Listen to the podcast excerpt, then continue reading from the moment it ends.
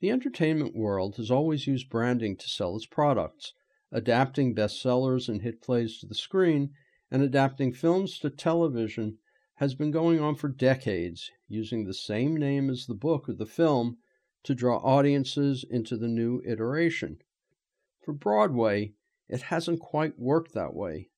Musicals tended to take on new names. Pygmalion became My Fair Lady, Anna and the King of Siam, The King and I, Seven and a Half Cents, The Pajama Game. But after Giuliani, Bloomberg, and the Walt Disney Company turned Broadway into a corporate cash cow, branding now rules the street. The bigger the name, the greater the hedging of bets by producers.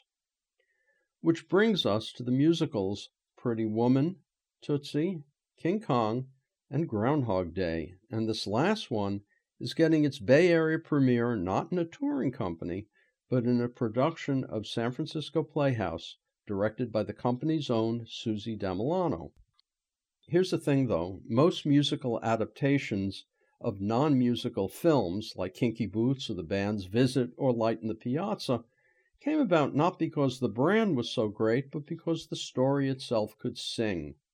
Groundhog Day and its compatriots, though, came about because the names themselves were brands. And despite mostly good reviews, they failed to find audiences and flopped. Familiarity apparently breeds not contempt, but indifference. So Groundhog Day never went on tour, which allowed regional theater companies like SF Playhouse to pick up the mantle. Lucky for the Bay Area, though, this production is very good. Ryan Drummond takes the Bill Murray role in a new direction. He owns the part of Phil Connors in a way one might have thought impossible.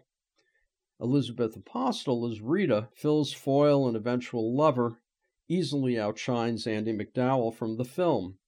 In fact, the entire cast, the set, the revolving stage, all bring this show as close to a Broadway touring version as it could ever get, which helps a lot because the songs by Tim Minchin are not memorable and the script by Danny Rubin is constantly fighting itself to both be original and still maintain the iconic scenes that made the film a classic. Ultimately, the story of Groundhog Day could also be a metaphor for Groundhog Day the musical.